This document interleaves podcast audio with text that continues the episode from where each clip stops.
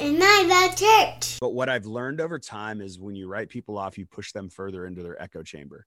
Uh, you are one less voice on the other side that they maybe get to feel love from, experience that you're a real person, experience that you do really love people. You're not some crazy person with, you know, the worst intentions that they maybe are told this other side has or whatever. Um, and so one of the practices I'm in, and I do think it's a holy practice, is seeing the best in people. Um, how do I uh, see the best in people and see them as image bearers of God who have full value and full worth? Yeah, defund the church, rebuild the kingdom. Ain't no doubt, time to wake up because the church walls shouldn't be there to keep people out. Yeah, let's come together, ready for change. Now is the time. We are one unit that is under God. Let's put an end to the racial divide. Uh, I gotta scream it out louder. Let's rebuild the kingdom from the ground up, bringing unity in the community and keep the Holy Spirit all around us. Yeah, yeah, defund the church. Let's go. I'm Frank Turner here with Pastor Justin Douglas of the Belong Collective, and I want to thank you for joining us on this podcast. If you haven't already, please subscribe on iTunes, Stitcher, Podbean, and all other major podcast platforms. Pastor Justin, we have a very um, interesting topic. I always say that interesting topic. I think they're all interesting. But before we get into the topic, let the listeners know why they should be listening to Defund the Church.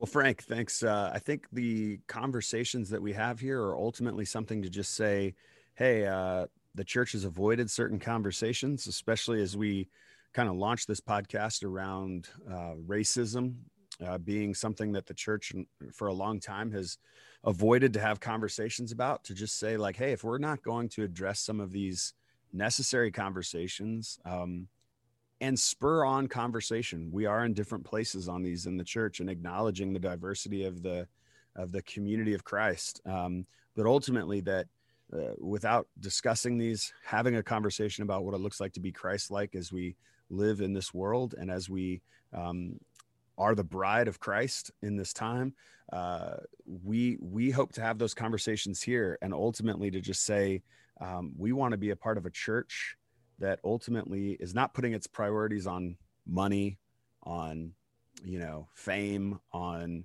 any of these other things that the church for a long time has placed its priorities on power, you know, whatever else. Uh, we want to be an authentic community that's willing to journey with people, have the rough conversations, and ultimately grow in love toward one another through it. And so that's what defund the church is about. And that's what these conversations are about. Uh, Frank and I are going to get it wrong a lot of the times, but that's part of us uh, being open to have these conversations is that you also got to be open to getting it wrong sometimes. So we have humility in that, but ultimately you get to come join us and, uh, and yeah, comment. Let us know what you're thinking. Uh, you, you you have the opportunity to give us some feedback. We'd love to hear it, and we'd love to uh, dialogue even with you if you have some questions or concerns, or maybe even a topic you'd like to hear us cover. Uh, so that's kind of the heart of this. And uh, every once in a while, we pick a new topic and we just kind of talk about it in relationship to something the church maybe isn't talking about or something that needs to be talked about. And obviously, we just came out of a political season, so politics has been uh, something we've discussed quite a bit uh, recently. So, yeah, thank you, Pastor. That was that was a very good um, entry entry into the podcast. And tonight, as, as I alluded to before, we're going to talk about um, you know interesting topic regarding the election, which you just mentioned. Um, and what's interesting is not just the election. Now, obviously, we're recording this. It is uh, you know November eighteenth.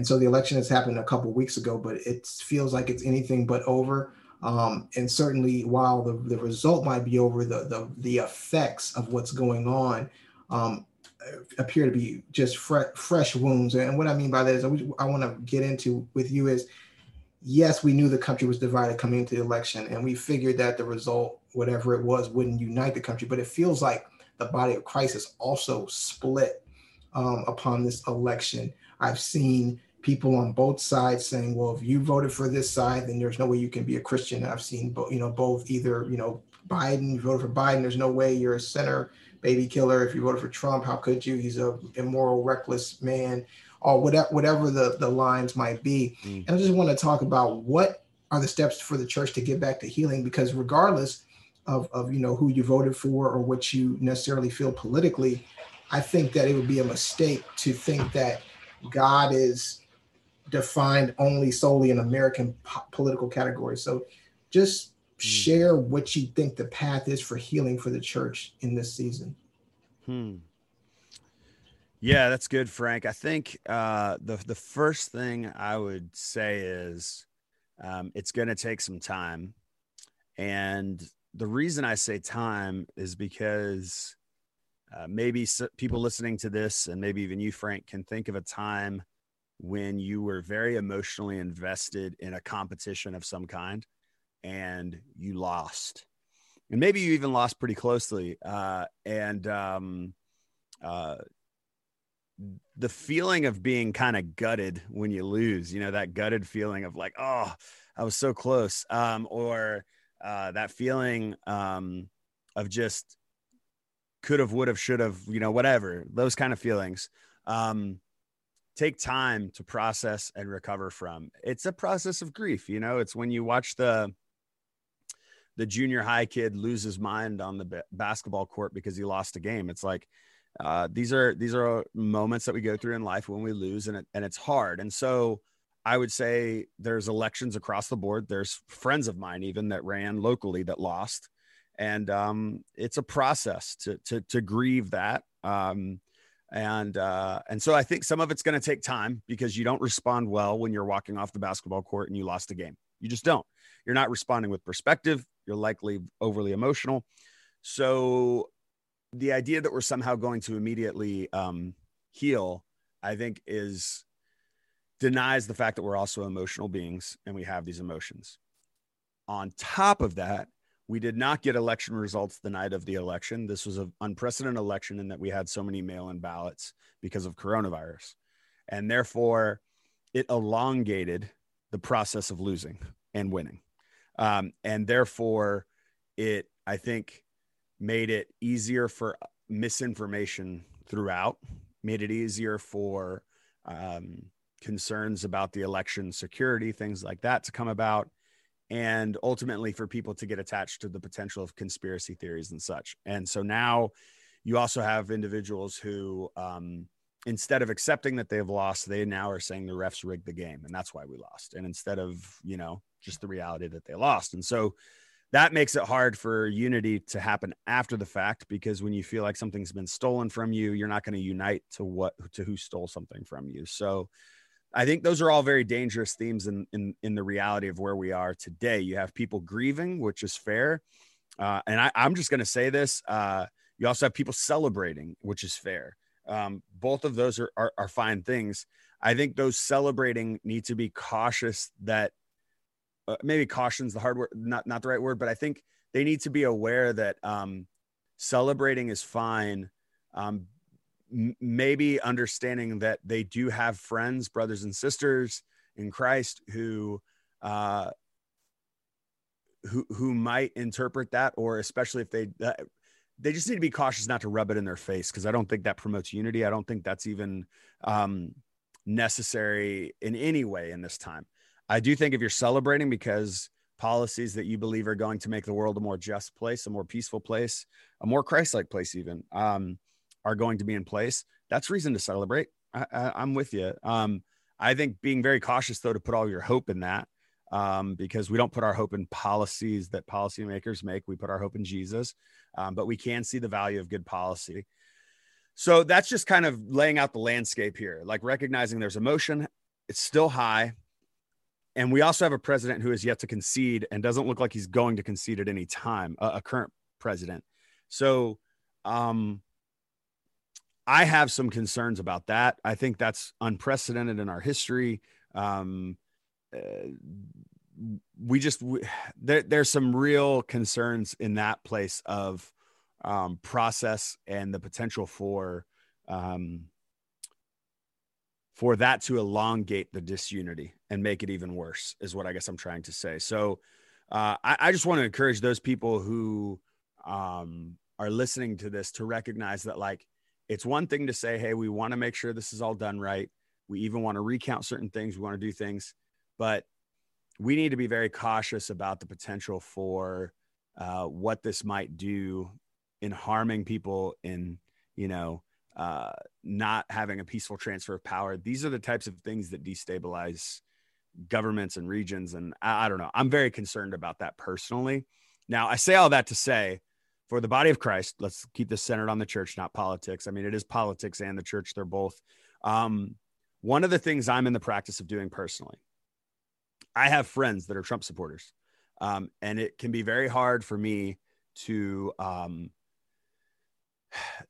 to interact at times, especially if we talk politics, right? So one of the things I've tried to do is to um, really try to see the best in that person. Uh, I might despise their politics. I might say, well, I don't, I don't understand how you could say that, how you could think that. You really have not had experience with that community that you're saying that about, or you really, you know, I could find all the reasons to write that person off. Um, but what I've learned over time is when you write people off, you push them further into their echo chamber. Uh, you are one less voice on the other side that they maybe get to feel love from, experience that you're a real person, experience that you do really love people. You're not some crazy person with, you know, the worst intentions that they maybe are told this other side has or whatever. Um, and so one of the practices I'm in, and I do think it's a holy practice, is seeing the best in people. Um, how do I uh, see the best in people and see them as image bearers of God who have full value and full worth. Um, and so uh, I think that's a holy practice, and I think it's a Christ centered practice. So, one of the things that I think would build unity, and this is for both people, whether you're Democrat, Republican, Independent, whatever, all across the board, is I, I want you to really think about the story of Zacchaeus. Jesus enters into a town. The worst of the worst person that he could eat with was Zacchaeus, and he chose to eat with Zacchaeus it was it was an honorable thing to eat with Zacchaeus. Like it was it was saying it was giving him honor to eat with him. Like it was saying he was worthy to eat with him as a rabbi. Jesus would have had multiple Pharisees, Sadducees, all kinds of different people in high places, powerful places that wanted to eat with him. Uh, people that aligned with his views on things would have wanted to eat with him.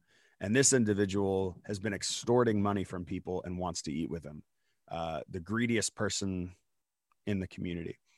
And then through that meal, through that shared experience, through that looking at Zacchaeus and seeing the best in Zacchaeus, um, Zacchaeus comes to repentance, comes to see the error of his way. And not only the error of his way, but he literally says he's going to repay everyone that he's ever stolen from. Like, and then even kind of it's reparations, even. He says he's going to go above and beyond. Like, and so his heart really changes and it affects his uh, his policy. Does that make sense? And so I, I, I think there's something to be said on saying it's clear when we look at Facebook and Twitter, yelling at each other doesn't change people. I can't think of anyone that I've made a snarky comment back to or given them an article to read or told them how wrong they are or told them, well, that's just not true of my experience and you just have a limited experience. I literally can't think of anyone who's changed. I, I can't. I mean, it's just not happened in my experience. Um, maybe you have a different experience, but that's mine.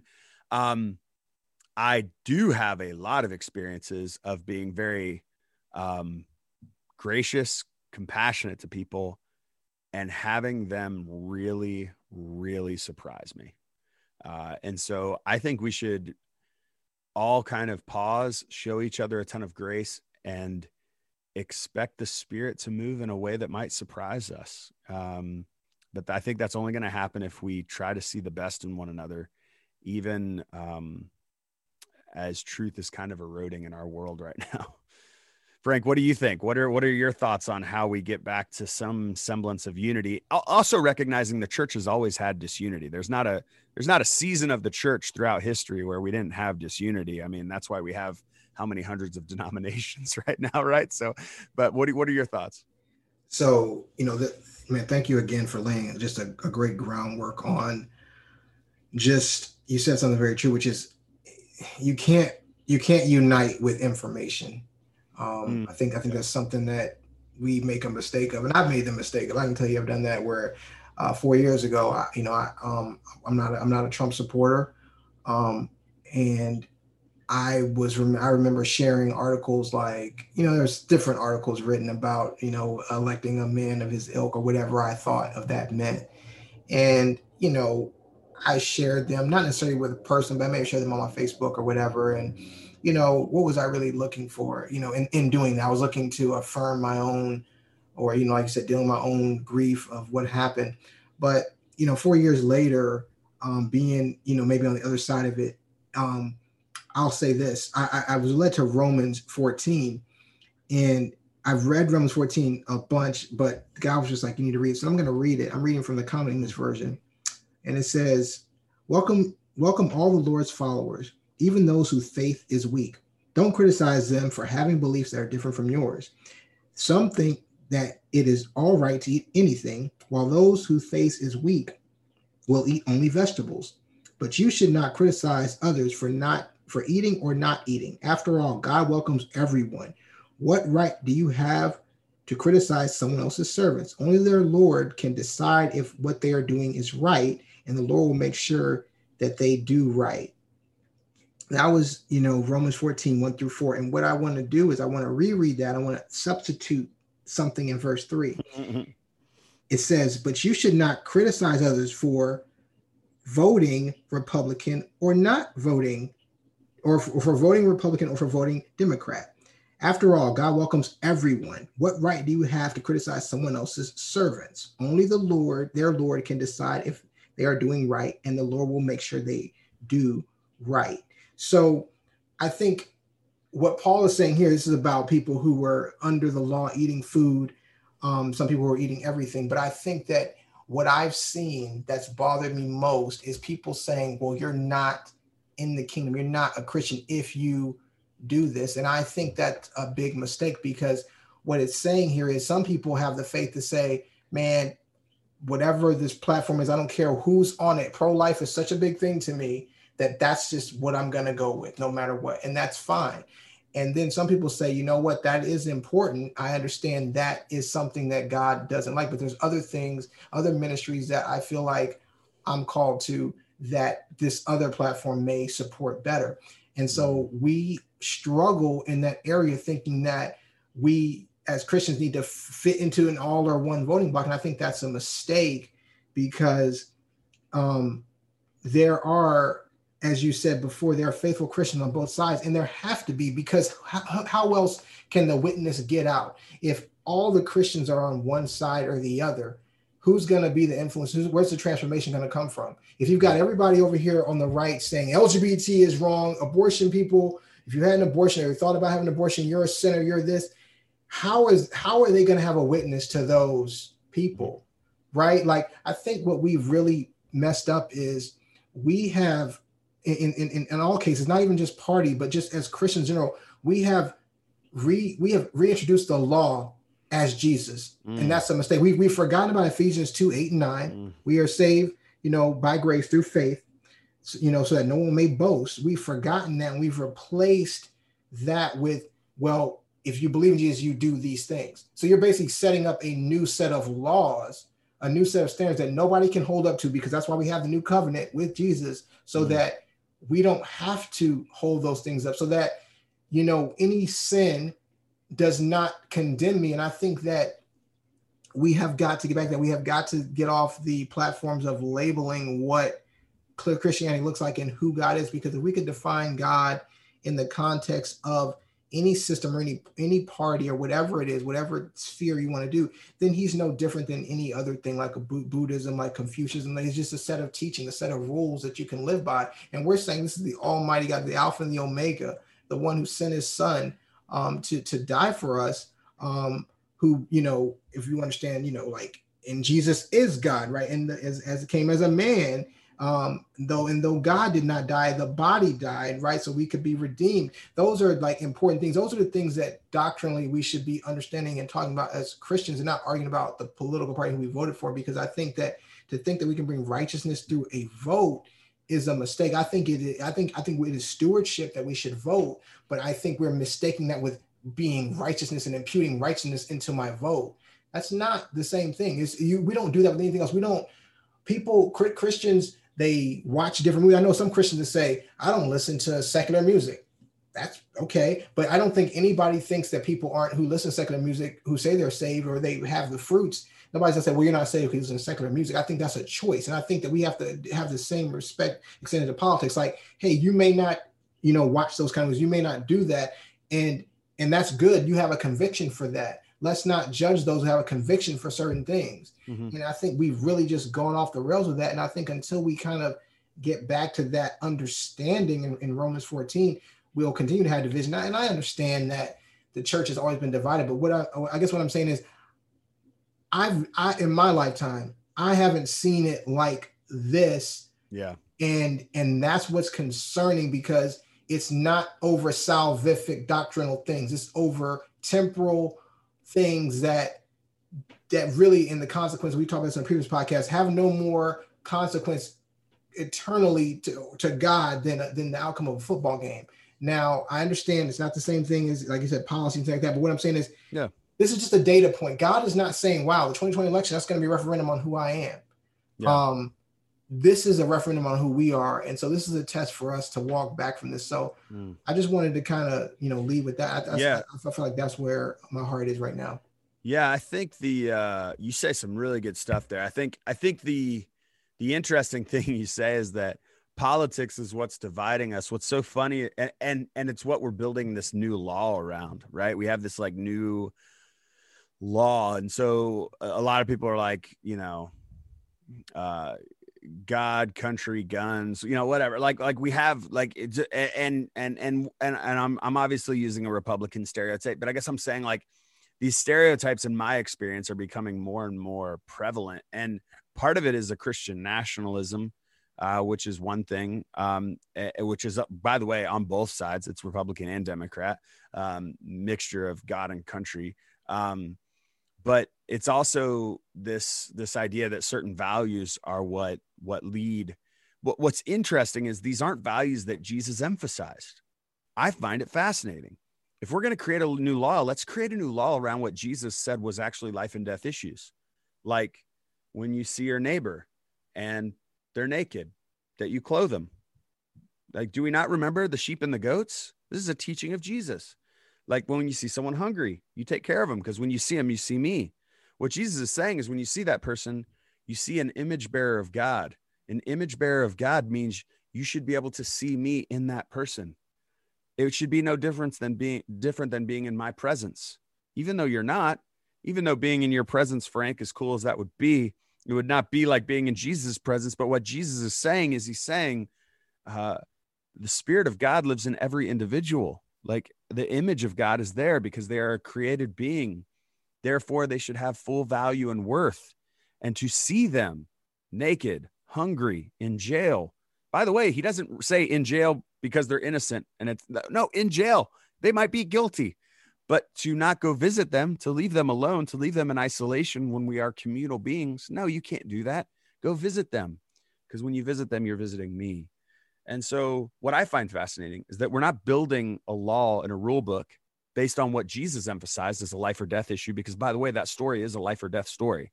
That is a life or death reality. Jesus says, uh, there will be those who are the goats who are like, "We never were with you," and he's like, "Well, every time you were, you denied that person, you denied me." And then, like, that story does not end well for those goats. Like, I, I'm just saying, like, but we don't emphasize that. We emphasize other stuff that we've decided, um, you know, is is the breaking point, whatever those things are. And I could obviously go into a ton of those things that, quite honestly, scripturally, are not very sound theologically, and certainly Jesus didn't reference as much as he referenced caring for the least of these, which uh, in his inaugural sermon, the Sermon on the Mount, he mentions multiple times. And throughout his ministry, he modeled and mentioned multiple times. And then during the sheep and the goats, he modeled and mentioned. So, like, this is an emphasis of Jesus, and we're not doing it, or at least we're not codifying it the way we codify other things. And that's the disappointing thing is that what we do choose to make these legalized moments um, you know, one of the things you could go read is the, the the the, seven woes that Jesus says to the Pharisees, and one of them he says, "You you've you've chosen um, the the law and forgotten the prophets," and he's like, "You should have done both." He's like, he's he's he's like, you, you you're choosing these these small things and emphasizing them. It's like you should have you, you should have given the the a tenth of your income sure like you should have tithed but you should have also cared for the needy like why, why are you emphasizing this and not this other one these are these are connected there's a connection here and so um i think anytime we begin to emphasize a law above um, grace, we, we're, we're in a dangerous place. But if we're going to do it, let's at least do it with something Jesus emphasized. I don't know. That sounds crazy. But let me just say this uh, to, to kind of wrap this up, because I think this is, it just popped in my head. I had no intention of saying this, um, but I'll, I'll share a story because it's a funny one and it makes me laugh.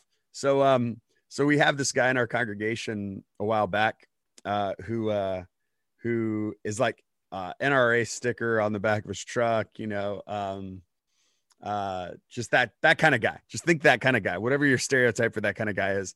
And we did uh peace week a four four part series on peace and we wrapped it up the fourth week um because by the way we're we're a we believe in nonviolence peace tradition in our in our church. And uh and not not everybody believes that. It's not a prerequisite for being there by the way. It's just something that our our our, our faith tradition is.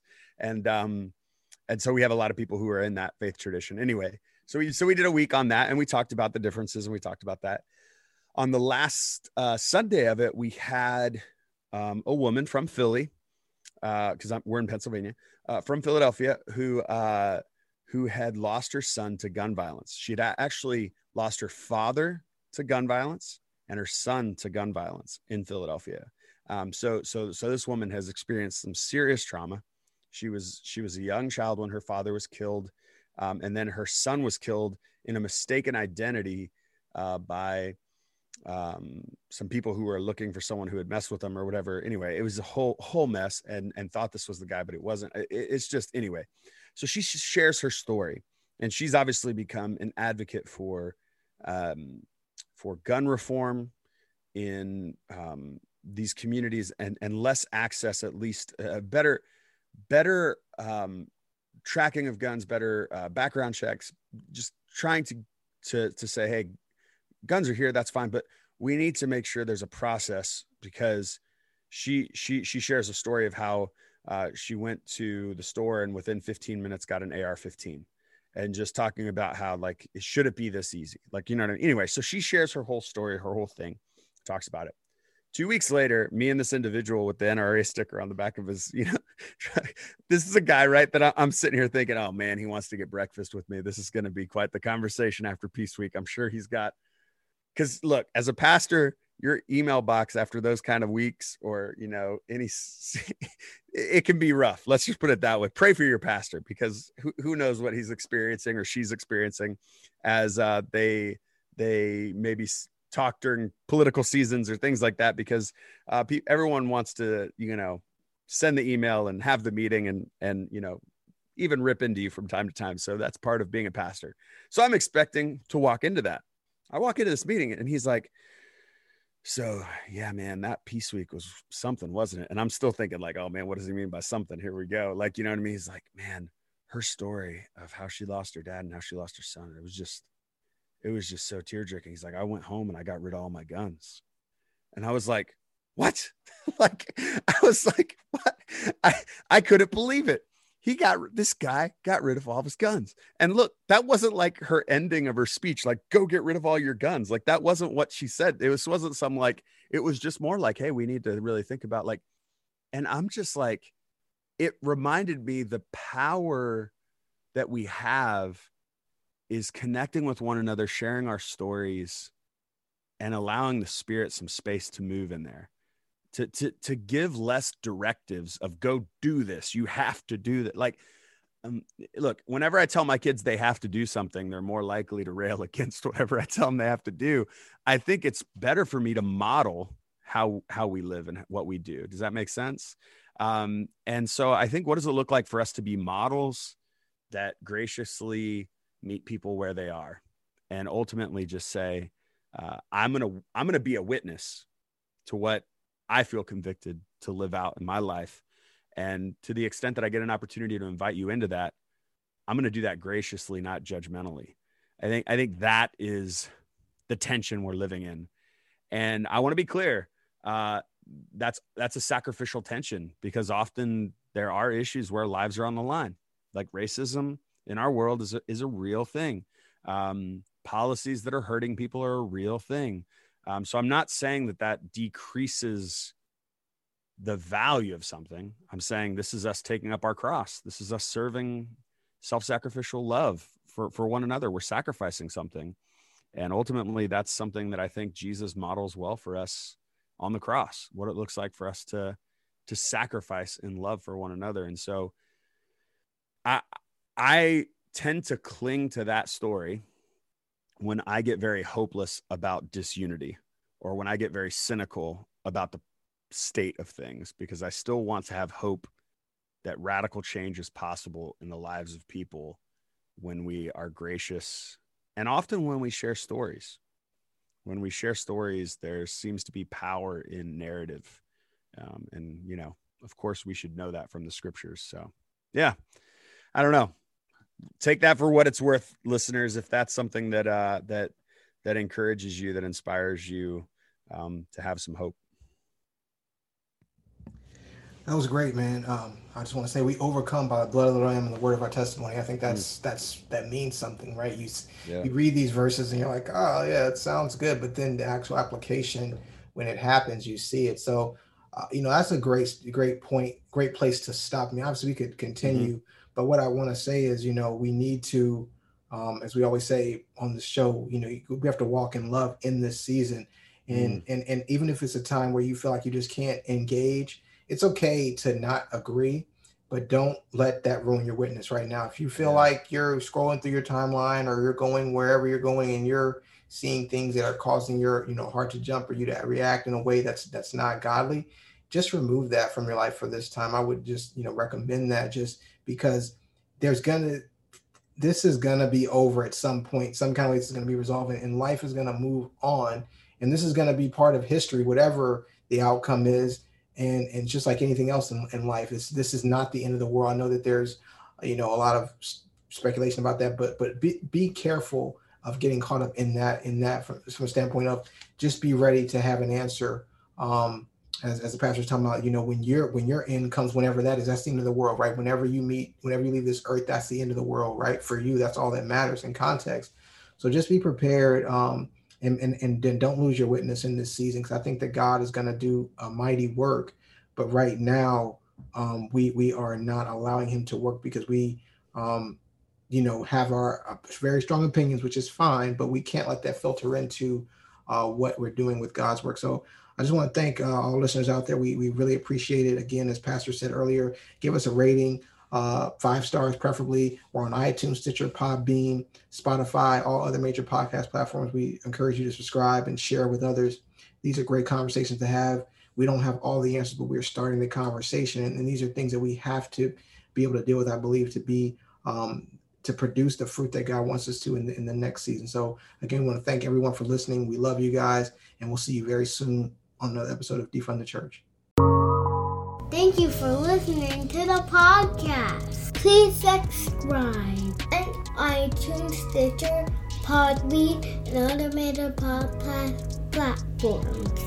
And also, don't forget to visit defundthechurch.com where you can find news and information on how to support this movement and rebuild the kingdom.